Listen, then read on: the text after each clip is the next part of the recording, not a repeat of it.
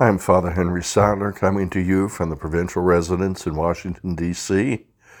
This is the Gospel for the 21st of April, 2022. This is the Gospel of Luke, chapter 24, verses 35 to 48. The disciples of Jesus recounted what had taken place along the way and how they had come to recognize him in the breaking of bread. While they were still speaking about this, he stood in their midst and said to them, Peace be with you. But they were startled and terrified and thought that they were seeing a ghost. Then he said to them, Why are you troubled? And why do you question why do questions arise in your hearts? Look at my hands and my feet, that it is I myself. Touch me and see, because a ghost does not have flesh and bones, as you can see I have. As he said this, he showed them his hands and his feet. While they were still incredulous for joy and were amazed, he asked them, Have you anything here to eat? They gave him a piece of baked fish.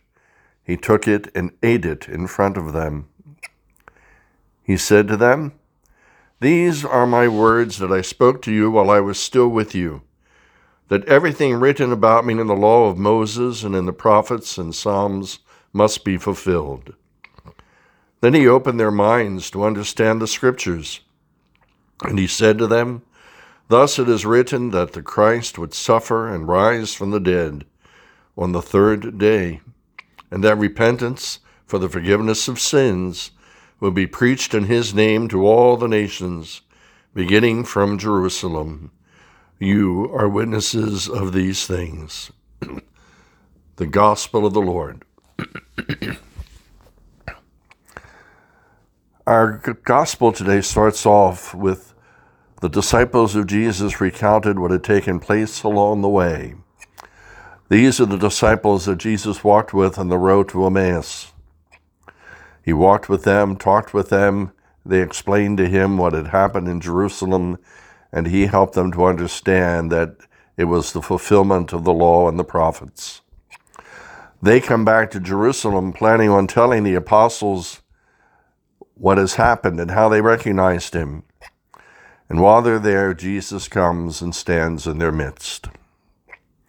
I think these disciples had to come back because you can see how confused and terrified the apostles are. So the disciples prepared them in their own way for what Jesus was about to do, showing up in their midst. He helped them to lessen the shock, if you will. Jesus comes and stands in their midst, and the first thing he says is, Peace be with you. It's so hard for us to be at peace. There are so many things going on in the world. There are drive by shootings. There's the war in Ukraine. There's war in our hearts sometimes. There's war in families sometimes. And so Jesus says, Peace be with you. In the midst of the chaos that you can't touch, in the midst of the inability to control what other people do, peace be with you. Know that I am with you. Know that I am in charge. Know that there's nothing that can happen to you that I won't be there for. Then Jesus explained that he had to suffer and die. Jesus did indeed suffer. He suffered serious pain, serious agony. He did it for us. And so when we encounter difficulties, when we encounter pain, when we encounter emotional or physical pain or sickness or suffering. Let us remember that our Lord Jesus Christ has been there ahead of us. The apostles couldn't believe that Jesus had really risen from the dead. They thought he was a ghost. So Jesus invites them to touch him, invites them to, to feel his bones, to feel his flesh, and then he eats in front of them. Ghosts don't eat. Jesus ate so that they could see that he could swallow, that he could chew, that he was indeed risen from the dead, that death, as final as it seemed, did not hold on to him. Everything written about me in the law of Moses and the prophets and Psalms must be fulfilled. and then he opened their minds to understand the scriptures, just as he did with the apostles on the road to Emmaus. Thus it is written that Christ would suffer and rise from the dead on the third day, and that repentance for the forgiveness of sins would be preached in his name to all the nations. We continue to preach the message. We continue to share God's word. We continue to share his love, his freedom, his peace. Each one of us is responsible for that.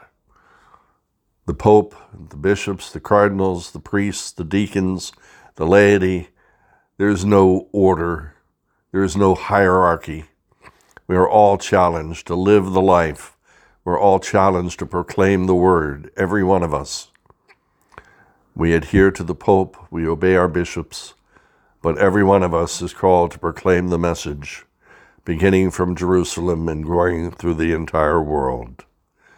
We are indeed witnesses of all these things. God bless you and protect you and give you peace.